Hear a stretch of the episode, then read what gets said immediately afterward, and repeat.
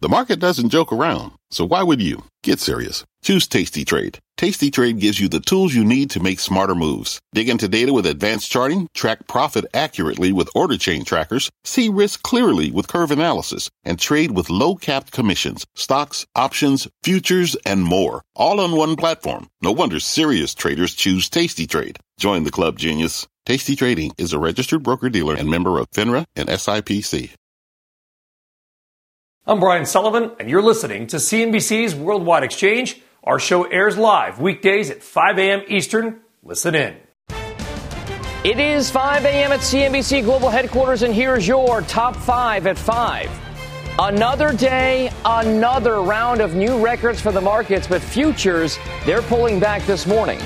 New developments in the fight against COVID, with the federal government poised to recommend booster shots for most Americans. President Biden defending his decision to pull American forces out of Afghanistan amid the growing crisis there. We are live overseas with the latest. Digging in to the Oracle of Omaha's latest money moves as Warren Buffett ups his stakes in one grocer and a relatively new bet as well.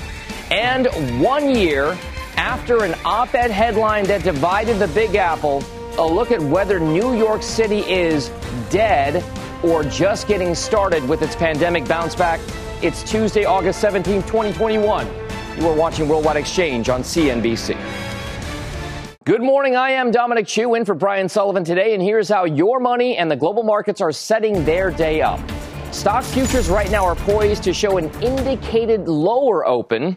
The Dow Jones implied lower by roughly 150 points, the S&P by about 19 points, and the Nasdaq implied lower by about 53. Now, the Dow and the S&P though did post their fifth straight positive session yesterday, clawing back earlier losses to post both fresh intraday and closing all-time highs for those indices.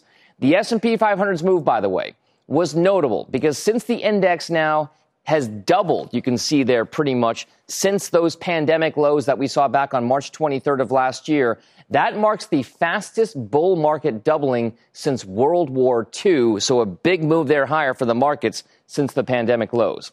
Let's get a closer look at treasuries right now. The benchmark 10 year note yield currently tra- trading just a little bit lower, about 1.22% or 122 basis points. The two year treasury note yield about 20 basis points or 0.2%. So keep an eye on those particular markets. Yields are falling right now, indicating bond prices are bid. Also, want to get a look at cryptocurrencies amid their latest bounce back. Bitcoin prices right now currently up about one half of 1% on a 46,000 handle, 46,392 the last trade there. Ethereum up about a half of 1% as well, 3191 the last trade for Ethereum. Let's now go worldwide. In Asia, markets ending lower with Chinese technology stocks falling as regulatory fears resurface. We'll have a little bit more on that coming up later on in the show. And then taking a look at the early trade in Europe right now, you can see there a little bit of a mixed picture. The German DAX and the CAC in France both off about one third of 1%. The FTSE 100 in the UK just about flat on the day and about three quarter percent declines for the IBEX 35 in Spain and the FTSE MIB in Italy as well. Back here in the United States, Boston Federal Reserve President Eric Rosengren becoming the latest central bank chief to offer his timeline on when he'd like to see the Fed start rolling back its easy monetary policy. In a first on CNBC interview yesterday, Rosengren suggested an October or November start to that tapering, suggesting the Fed's asset purchases are having more diminished economic effects. In terms of when the taper program would end, uh, my own personal preference would be that we do equal amounts of reduction of both the mortgage backed securities and treasury securities, and that we finish off the program mid year next year. Uh, that just reflects the fact that if it's not being particularly effective, uh, there's no reason to drag it out as long as the economy continues to progress as we expect. All right, for more, let's bring in Delano Saporu, founder of New Street Advisors. He's also a CNBC contributor. Delano, those comments from Boston Fed President Rosengren did echo some of the sentiment that other perhaps Fed presidents are feeling right now. Do you feel as though the markets are prepared when the Fed eventually decides to start tapering and cutting back its bond purchases? Morning, Dom. Thank you for having me. Yeah, yeah, I do think currently the market is prepared. I think a couple of the reasons why is there's clear communication. You're seeing different areas and different uh, leaders in the Fed speaking about, you know, the timeline at which they would think it would be appropriate um, to kind of pull back uh, and and and ease some of these monetary policies. And so I think as long as the market has a clear kind of indication, it's not some of that a sticker shock uh, uh kind of thing that happens here. I think that the market will act appropriately. I think if you're cutting back on either in the 120 uh, a month uh, at some point, if it's you know later on the year or in 2022, if the market has that clear communication, which has been a, a, thing that the Fed has been great at throughout, you know, as you saw from the March 23rd lows through to 23rd lows of 2020 to now, then I think the market could could kind of act accordingly, and we'd probably see, um, you know, we're at a situation where we could still march higher in the effect of of any tapering. Delano, we just showed the chart. We're showing it still right now since the pandemic lows, the Dow and the S&P 500. I mean, essentially, we've doubled pretty much, right, since the, since the pandemic lows for the S&P 500 for sure. Is there is there a case to be made right now that the Fed is actually acting appropriately? The markets are doing pretty well. They are forward looking. They're predicting things are going to be okay in the future. The economy seems to be holding up. Everything seems to be lining up for a market that is justified at these levels, or is it not? Yeah, great question, Dom. I think at, these levels, everything seems to be justified. I think we're now seeing a little bit uh, of, of the market trying to understand how the rate of rate that we're going to slow down. Whether it's you know you saw the retail data, data of China, you're going to get the print uh, for for retail data here uh, in the U.S. But I think really the market's trying to assess can we go further from here? And I think a lot of that is why we're seeing a little bit of trudging along in the early morning trading. Yesterday, we saw only utilities were the only thing above water, uh, only sector above water. But I, think we can justify these levels. And now to go further, another catalyst further, we have to see a little bit more. The market needs to see stronger growth data. We need to see earnings in th- quarter three. We're seeing companies buy back. So there seems to be indication that you know management uh, of companies are seeing some strong things within the, their their equity. So I do think right now that's why we're seeing kind of a flat line level of, of what the market's been trading at uh, over the past week or so. What do you think is the leadership? I mean, what happens now since the pandemic lows? We've talked about hotels doing well and airlines doing well and energy doing well. And are, are those the same places that we can expect to see that future leadership? I, I ask only because everyone likes to make a big deal of the fact that the markets at these high levels have been broadening out in terms of leadership. It isn't just Amazon and Microsoft yeah. and Apple that are leading the way higher. Dom, that's a great question. I do think, you know, there's kind of the Tom Lee was talking about the everything rally. I think once we get past some of these, you know, headwinds um, in the near term, I do think there'll probably be an everything rally because at that situation, you're looking at macro level, you're looking at a situation where there's not very many catalysts to pull back uh, the market and, uh, and justify correction. Now, there are areas of the market, like you mentioned, sectors that you'd probably want to look for reasonable growth, and those are more if you drill down to different companies, right? And, and I think if you're looking at some companies that are trading at reasonable levels, uh, especially for growth companies on the revenue basis, top line uh, valuation basis, then you might see some areas where sectors that are performing strong. I know you, you pointed out uh, cryptocurrency pullback, or excuse me, comeback uptrend recently recently. I think that's another area where, especially for my clients, they're starting to look for more yield. So I think there's going to be different areas, but I do believe there'll be more breadth if we get past some of these headwinds um, in the near term. All right, Delano Saporu, thank you very much for the thoughts. Appreciate it, sir. Thank you, Dom. Now to the latest on the rapidly developing situation in Afghanistan. President Biden defending his administration's decision to continue with the U.S. military drawdown and withdrawal in Afghanistan amid continued criticism from both sides of the aisle. The president blaming the U.S. backed Afghan government and military for allowing the Taliban to take over, admitting the group did so faster than his officials had expected. Dan Murphy joins us now from Abu Dhabi in the Middle East with the latest there. Good morning, Dan. Good morning, Dom. President Biden continuing to fight that domestic fallout in the United States. But in the meantime, in Kabul, we continue to see evacuations at the airport and, of course, the Taliban remaining firmly in control of Afghanistan. In the past few hours, we've been following reports of calmer scenes on the ground at the airport. But, of course, Afghanistan's future still very much hangs in the balance here. Reports suggesting that Taliban fighters on the streets of Kabul have essentially been asking Afghan citizens and anyone wearing a uniform to hand over all of their weapons. They've also taken over army posts and police stations now as well. Of course, a lot to unpack here, but we also know that when it comes to the process of forming a new governing body in Afghanistan, it's reported that these militants are seeking a peaceful transfer of power in Afghanistan in the next few days, and talks are now reportedly underway to bring about a non Taliban leader and uh, a, a, coalition when it comes to forming a, a potential new government. That would be uh, non Taliban leaders, I should say. Now, what this looks like really remains to be seen. Still, not much clarity on what this new government is going to look like. At the same time, we don't know who's going to be backing them economically and who is going to fill this power vacuum that's been left behind in America's departure? Will it be China? Will it be Russia? Will it be another foreign actor? All of those questions still aren't answered. At the same time, we're also hearing that the UK Prime Minister Boris Johnson has been asking to convene G7 leaders for a virtual meeting to discuss Afghanistan at the earliest opportunity. And of course, in the United States as well, Secretary of State Antony Blinken speaking with EU and NATO counterparts on the situation there hoping to avoid what is now a very fast moving and quickly developing humanitarian crisis on the ground, with Afghans still seeking to get out of the country in the wake of the U.S. withdrawal, Dom. Dan, uh, I, would like to call your attention to that, that, that last point that you made right now. We've seen a lot of photos and videos, specifically at Kabul airport, elsewhere in, in, in Kabul itself, where there have been floods of people trying to leave the country right now. They're jamming airports. We, we, we've seen that the U.S. has now taken control of the airport. They're trying to clear the runways out. What exactly is the indication for how this resolves itself with regard to the humanitarian crisis that is developing? Are those people that are trying to get out? Will they find a way out? And what exactly, where, where do refugees go if they can go anywhere? Dom, it's a great point. And look, remember as well, Kabul airport is separated on two sides. One side run by the Americans, where we're seeing diplomats and uh, important personnel being evacuated using U.S. military assets. That was the scene that we saw yesterday with that U.S. Air Force plane.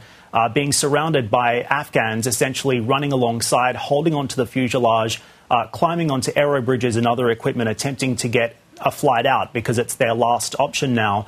Uh, we also understand that the Taliban have set up checkpoints, in fact, leading into that airport on the other side, which is the civilian side uh, of the uh, airport. Where they go, that really depends on what plane they're able to get on. If they're able to get on a plane at all, of course, civilian flights have been cancelled, but we know the international community has been coming together to assist Afghan refugees. Uh, but of course, still, that crisis fast moving on the ground and many questions unanswered about what happens next for these incredibly vulnerable people. And Dan, to your other point there, one of the top headlines on CNBC.com right now is that China may align itself with Taliban and try to exploit Afghanistan's rare earth metals, analysts warn. So, a very complex situation for sure. Thank you very much for bringing us the latest there. Have a good day, sir. Let's get a look at some of your other top stories this morning as well. Frank Holland is here with those. Good morning, Frank. Hey, good morning to you, Dom. Federal health officials and medical experts are expected to recommend that most Americans who are eligible, eligible to get COVID are eligible to get COVID vaccine booster shots. NBC News has learned that an official announcement on that matter could come as soon as this week. Officials are expected to recommend the boosters eight months after Americans receive the second dose of their initial shots. The guidance, which would apply only to the two shot Pfizer and Moderna treatments, could go into effect as early as the middle of next month. Sticking with the pandemic, MGM Resorts is set to become the latest major company to require COVID vaccines for its employees. The company says starting at the end of this month, it will require all new hires and current salaried employees in the U.S. to be vaccinated. MGM's new policy won't impact currently employed hourly workers, but it says it is looking at ways to expand its new vaccine requirement. And Warren Buffett's Berkshire Hathaway taking bigger stakes in Kroger and Aon during the second quarter. New 13F filings showing the conglomerate added another $1 billion to its relatively new bet on Aon. The company buying up another $2.3 billion worth of Kroger shares as well. Meanwhile, Berkshire slashing its stake in General Motors by 10% to 60 million shares during the period. That's the latest. Dom, back over to you. We'll have more on that with Leslie Picker later on the show. Frank Holland, thank you for those headlines. When we come back, your, mon- your morning's big money movers, including shares of Roblox, taking a dive following its quarterly results. They're off about six and a quarter percent pre-market. A similar story for shares of Chinese technology companies under pressure again on new regulatory fears. You can see there a whole slate of those things going down. We'll go live to China for the very latest there. And a big morning for retail earnings with Walmart and Home Depot results coming up on deck. We preview what to expect. We've got a very busy hour still ahead when Worldwide Exchange returns after this break.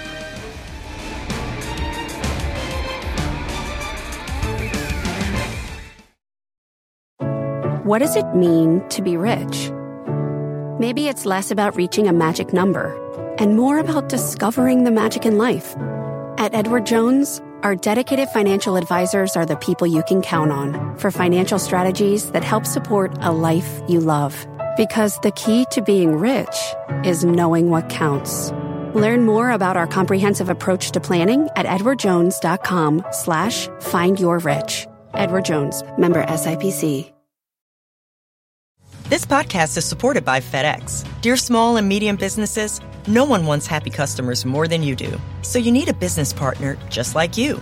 Like FedEx, who understands your passion for serving your customers because they have the same commitment towards you. That's why FedEx offers you picture proof of delivery, packageless and paperless returns, as well as weekend home delivery to 98% of the U.S. on Saturday and 50% on Sunday. See the FedEx service guide for delivery information. What's more, FedEx Ground is faster to more locations than UPS Ground. Trust FedEx for timely deliveries. See what FedEx can do for your business. Absolutely, positively FedEx. Welcome back to the show. Time now for your big money movers for stock stories of the morning. First up, BHP. It plans to sell its oil and gas business to the Australian Woodside Petroleum Company in an all stock deal that will make Woodside one of the world's 10 largest producers of liquefied natural gas or LNG. BHP says it will also end its dual listing in London. The announcement's coming as the world's biggest mining company reported its best annual profit in nearly a decade. Those shares up six and a quarter percent in British trading.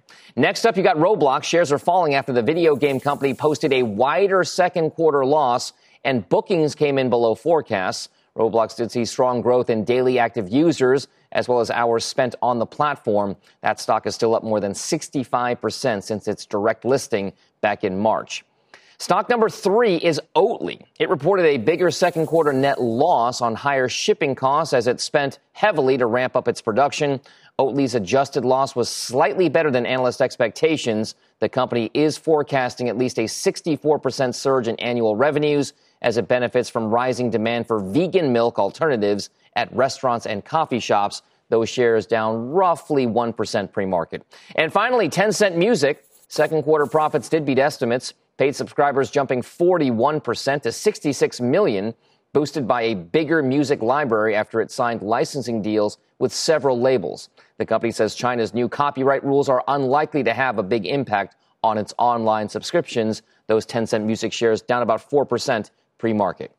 Well, let's stick with that Chinese technology trade and those companies. Uh, shares are under pressure today as ch- after China's market regulator issued draft rules aimed at stopping unfair competition on the internet. Arjun Kharpal is live in Guangzhou, China, with the latest there on that story. Good morning or good evening, Arjun.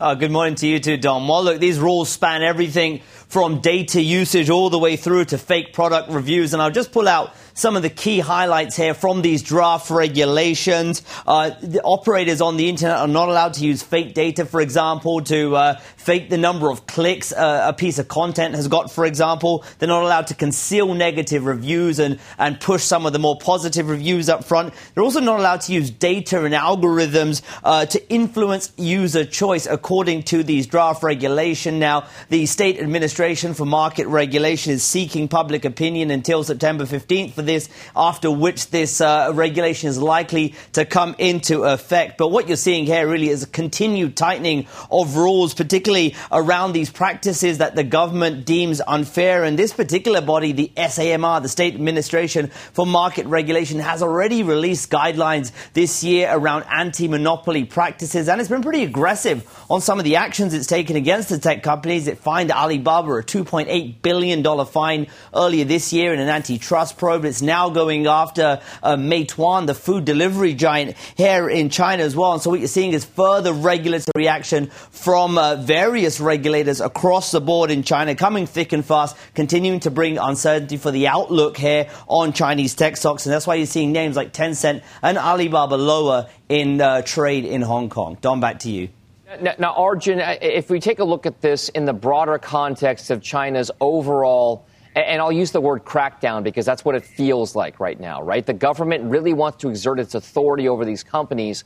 Is there any sense of what these companies are, are looking to do to, to perhaps get out of that spotlight from these, from, from these regulators? Or, or is this a battle that they are willing to fight because they think that somehow they can make some headway and actually negotiate with the government there? I think one of the things you have seen, uh, particularly over the past month, is the technology companies almost trying to preempt what's happening with the government and what the government might want to do. And so you've seen, for example, a company like Tencent try to bring in more safeguards around some of its games to protect under 18s and the amount of time they're playing these games and making sure they're not uh, breaking any of the current rules. And, you know, online gaming is certainly an area that the Chinese government is concerned about at this point in time. There's also some res- reports suggesting that Alibaba and Tencent are looking to change a couple of their business practices that could potentially fall foul of certain rules. Uh, coming in into effect as well. And you're seeing also a lot of these companies trying to tighten up their data protection, another area the government is looking. So at this point, tech companies are really trying to think about what might be coming next and trying to preempt some of those moves with their own uh, new policies, Dom. All right. Arjun Kharpal in Guangzhou, China, with the latest there on the tech crackdown by the government. Thank you.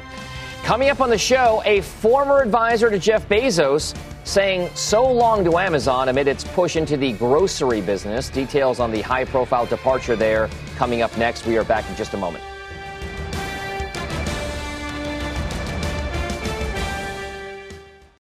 Life is a highway, and on it there will be many chicken sandwiches. But there's only one McCrispy. So go ahead and hit the turn signal if you know about this juicy gem of a detour.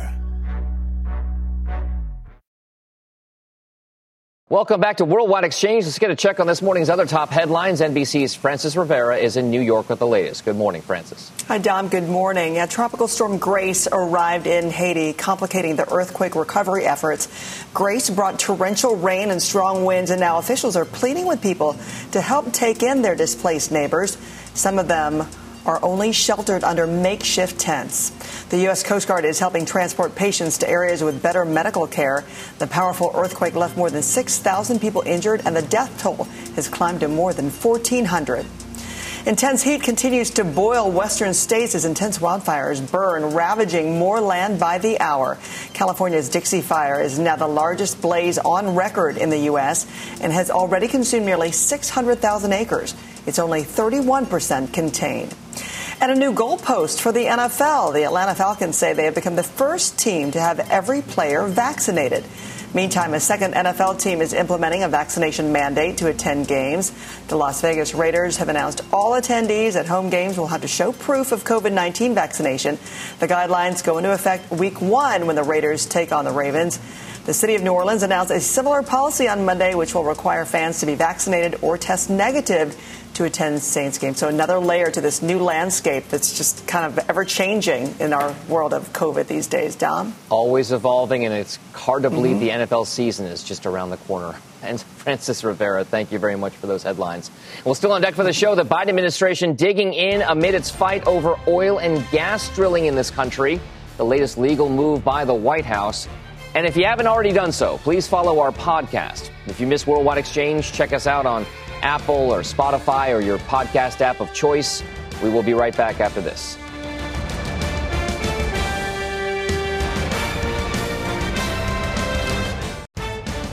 Stocks looking at a pullback after the Dow and the S&P once again notched new record highs. Futures are pointing to losses at the opening bell. Investors gearing up for the big week of retail earnings with Walmart and Home Depot set to kick things off. UBS's Michael Lasser lays out what to watch in those results. And is the Big Apple back? One year after the infamous op ed claiming New York City was dead, a look at where life in the city really stands right now. It is Tuesday, August 17th. You are watching Worldwide Exchange right here on CNBC. Welcome back to the show. I am Dominic Chu in for Brian Sullivan this morning. And here's how your investments and money are looking halfway through the 5 a.m. Eastern Time hour. Stock futures, as I said, are pointing towards some losses at the opening bell, with the Dow currently implied lower by 126 points, the S&P by about 15 points, and the Nasdaq down by just about 46 to 47 points. Now, the S&P and Dow, though, did post their fifth straight positive session yesterday, clawing back earlier losses to post both of them, by the way, fresh intraday and closing all-time highs. Also want to take a look at some of the stocks found in Goldman Sachs buyback portfolio, which has been crushing the market these days. The firm's basket includes 50 sector neutral stocks that together have outpaced the S&P 500 on a year-to-date basis.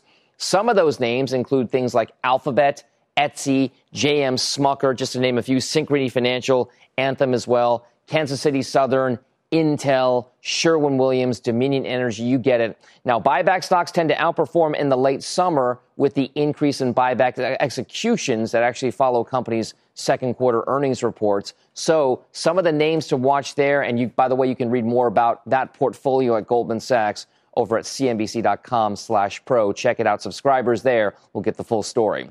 Let's now go worldwide. Julianna Tatelbaum is in our London newsroom with a look at the early action in Europe. Good morning, Julianna.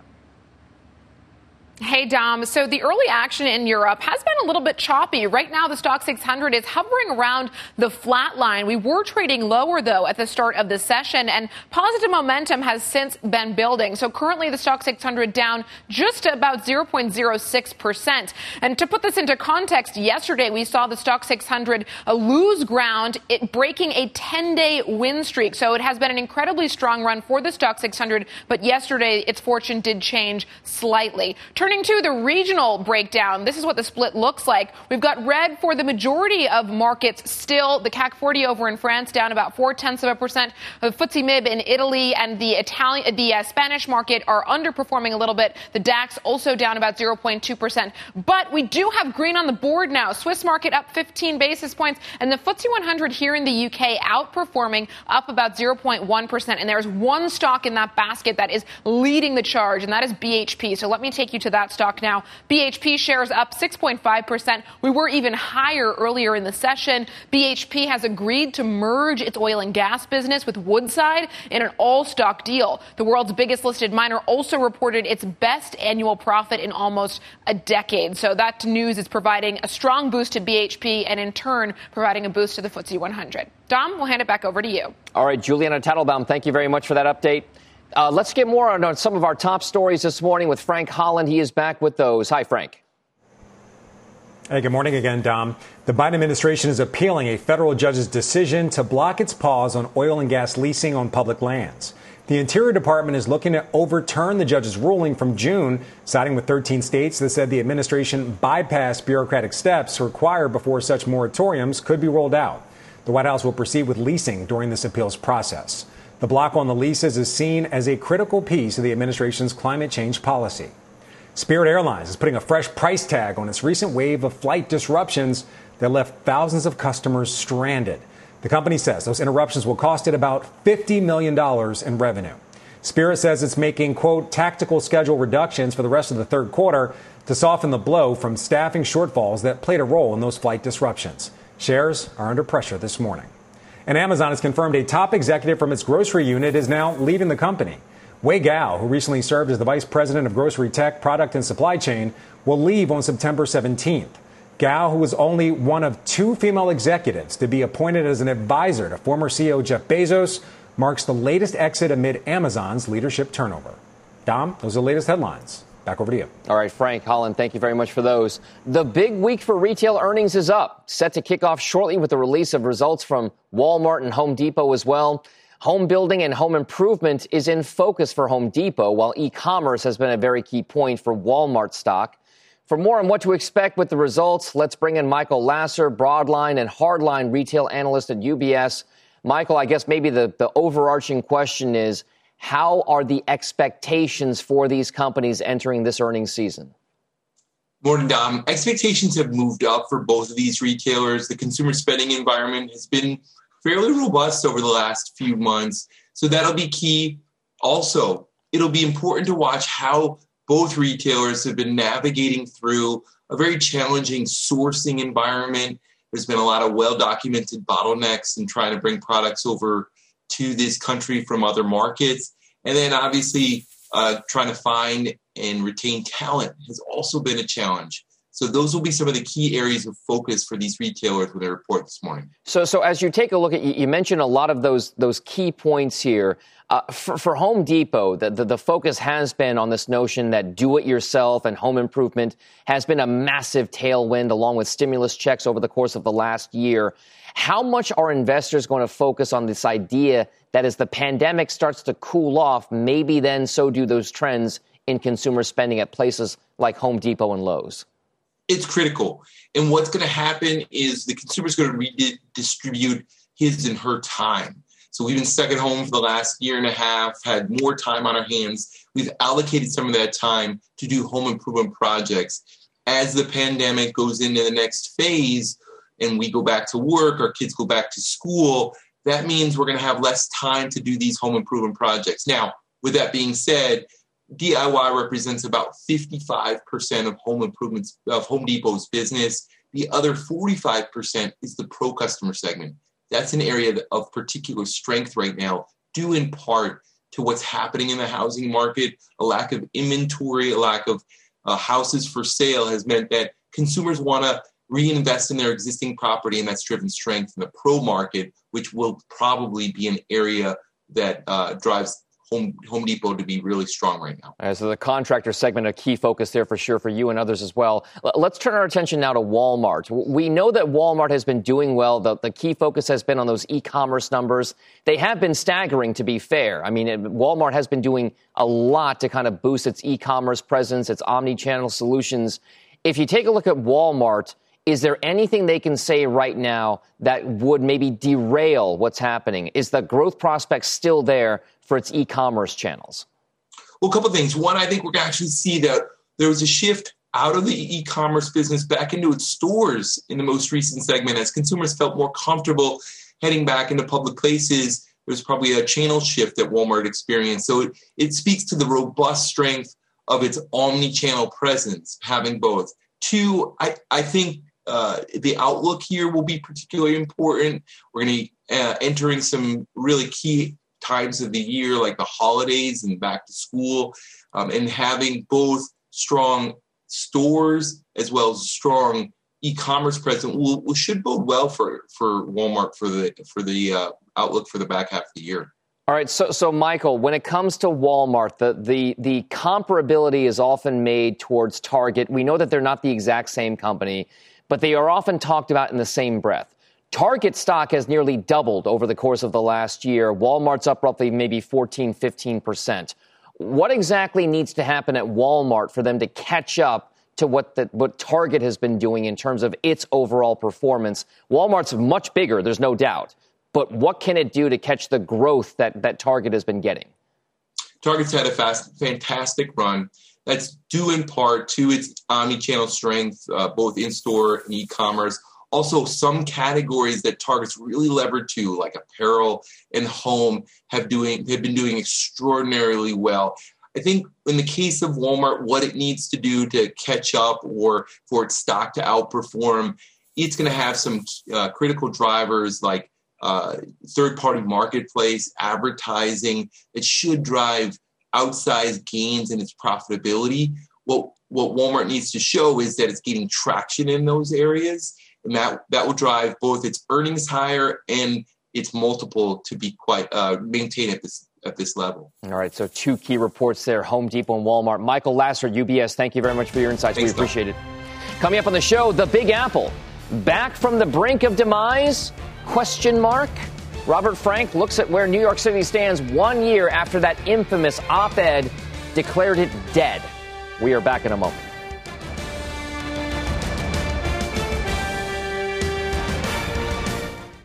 Welcome back to Worldwide Exchange. What you're seeing there is a live shot of New York City, Midtown Manhattan, Times Square, where in just about 18 minutes' time, our friends over at Squawk Box will help pick up the coverage for the markets in the morning and have some great conversations there. But why we want to show you that is because there is a little bit more activity now than there was during the virus pandemic, for sure. But today does mark the one year anniversary since that big headline that rattled the Big Apple and cities around the country in the midst of the pandemic.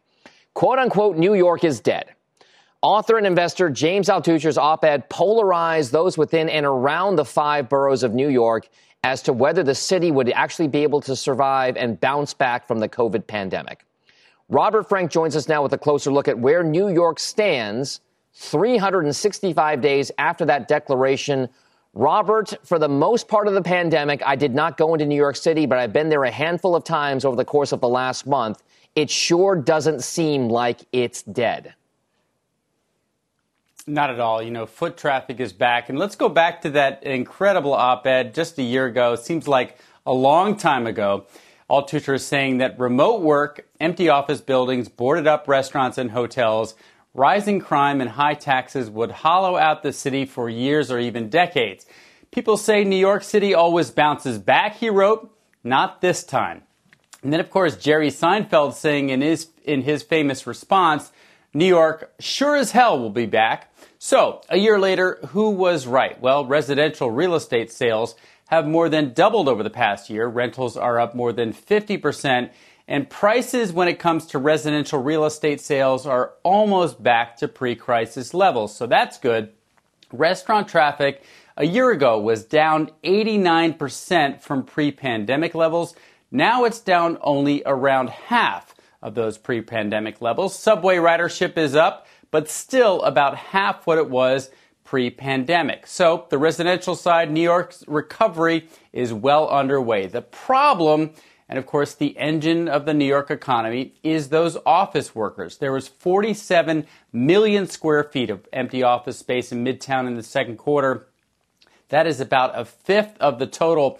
And rental rates for commercial real estate are down about 9% from a year ago. A year ago, only 12% of New York City workers were back in the office. Now it's about 25%. So that is an improvement, but still way down. And with the Delta variant, hopes for a post Labor Day return are now, Dom, postponed until October at the very least. Okay, so so here's what I would say. I would say that that my wife, uh, we live in suburban Connecticut, and I commute here to New Jersey every day. My wife goes to Midtown Manhattan. The one thing that we've both noticed on the handful of times I've been commuting to the city versus what she does every day is that commuter trains are now once again packed. Now, a function of that is that they're not running as many trains, but it sure seems like a lot of people are coming in from the outlying suburbs and areas back in there. What do you think takes, I mean, I, I guess how long does it take for a lot of folks out there to get back into this kind of normal commute? We know a lot of companies have already pushed back their soft reopening plans until later on this fall or maybe even next year. Well, October is going to be the month, or let's say it's mid October, the day of reckoning. You know, we don't know how many offices will bring people back, how many days those people will be back, and how many workers will be remote, whether it's permanently, whether it's part time, and therefore how full those subways and commuter trains will be every single day. Remember, you know, remote work, hybrid work means that a lot of people have to fill those trains and subways for them to work economically every day. And not, not to mention, let's talk about, you know, the square footage of commercial space. If companies only have workers back two or three days a week, do they need all that square footage that they, expensive square footage that they have in Midtown? And so we won't know the answer to that, Dom, and just how much more full those trains will be until October. All right, before we let you go, really quickly here, Robert in your mind, in your opinion, you're our wealth editor here, is New York City dead? Not at all. It's never going to be dead. The question is at what price? But it's never going to be dead. All right, Robert Frank, thank you very much for that. New York City apparently is not dead. well, coming up on deck for the show, Carrie Firestone lays out the stocks she's watching and what's shaping up to be a down day for the markets, at least for right now. But I'll say it started that way yesterday and ended up at record highs. We'll be right back after this break.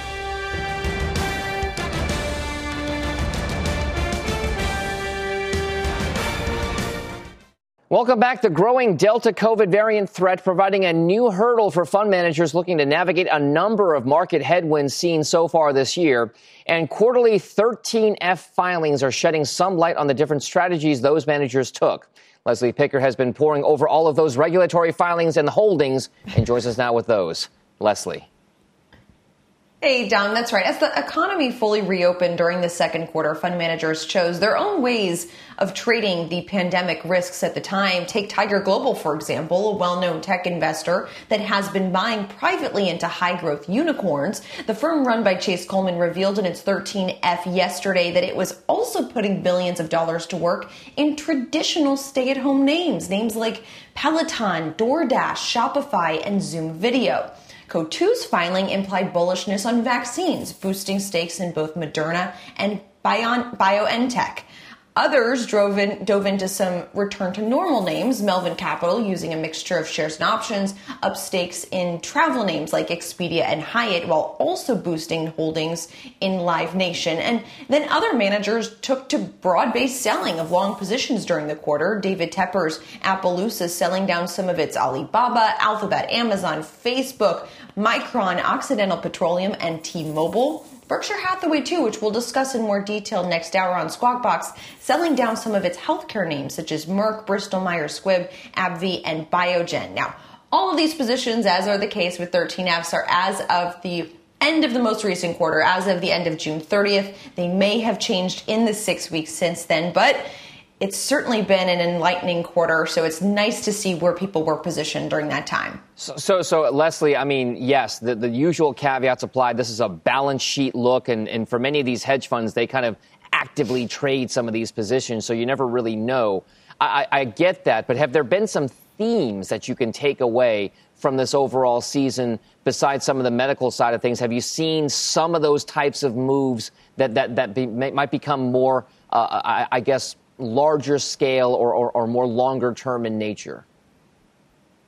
Well, I would highlight what we saw just in terms of the SPAC market. These are special purpose acquisition companies, huge run up back in the fourth quarter and the first quarter, tons of issuance, tons of deal making. And then in the second quarter, there was all this regulatory activity that really caused the whole security uh, just across the market to take kind of a pause just from every stage of the SPAC process. We really saw that take shape with regard to the 13F filings. A lot of hedge fund managers piled into this trade. It was seen as a great trade for institutional investors, um, you know, back when things were really hot in the fourth quarter and first quarter of this year. Second quarter, we did see a lot of money taken off the table with regard to SPACs. A lot of fund managers that kind of bought just a swath of SPACs, you know, tiny positions here and there, um, larger positions in certain managers than others, and then closing those positions during the quarter. All right, so a lot of big themes there for whale watching for sure. Thank you very much, Leslie Picker, for the update.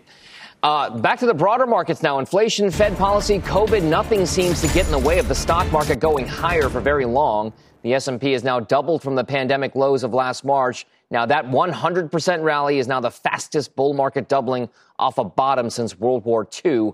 Let's bring in Carrie Firestone, Chairman and CEO of Aureus Asset Management. She's also a CNBC contributor. You'll see her oftentimes with our colleagues on the halftime report.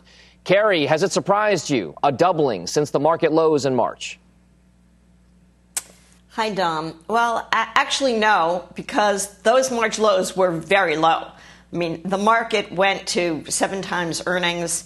It was an unbelievable sell off, as we're aware, because we saw the approach of who knew what was going to happen. And remember, the market bottomed before many places had shut down.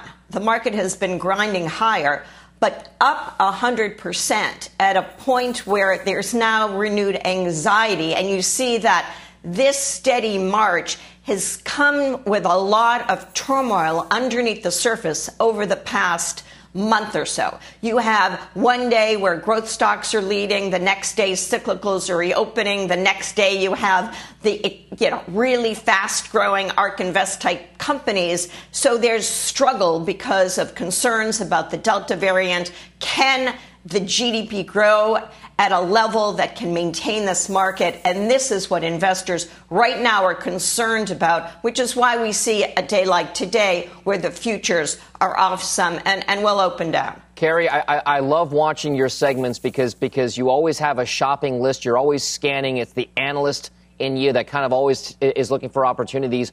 What exactly then is on your shopping list these days with markets at record highs?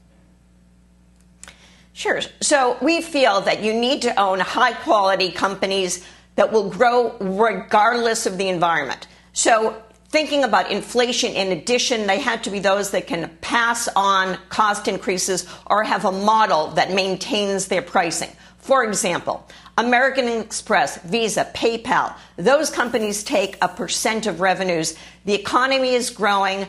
Revenues are going up because of inflation to some extent, and whether we're at home again for a while or reopening, those are those are stocks to own.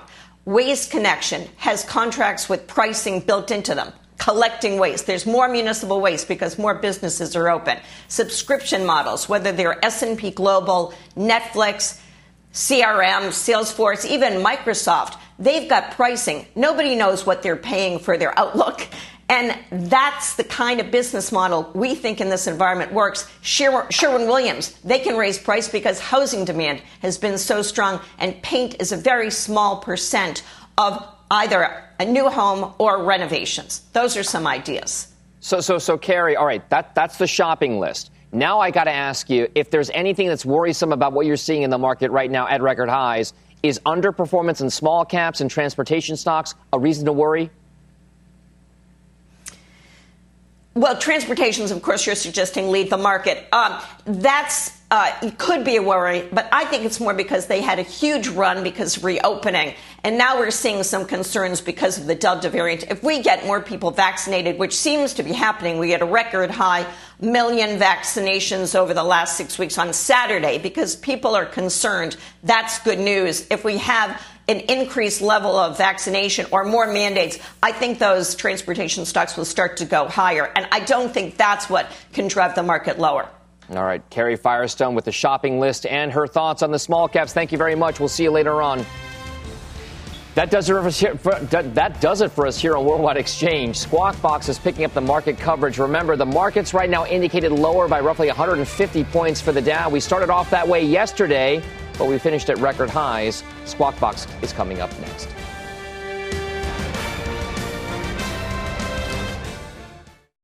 You've been listening to CNBC's Worldwide Exchange. You can always catch us live weekdays at 5 a.m. Eastern only on CNBC. When you need mealtime inspiration, it's worth shopping Kroger, where you'll find over 30,000 mouthwatering choices that excite your inner foodie. And no matter what tasty choice you make, you'll enjoy our everyday low prices, plus extra ways to save, like digital coupons worth over $600 each week. You can also save up to $1 off per gallon at the pump with fuel points. More savings and more inspiring flavors make shopping Kroger worth it every time. Kroger, fresh for everyone. Fuel restrictions apply.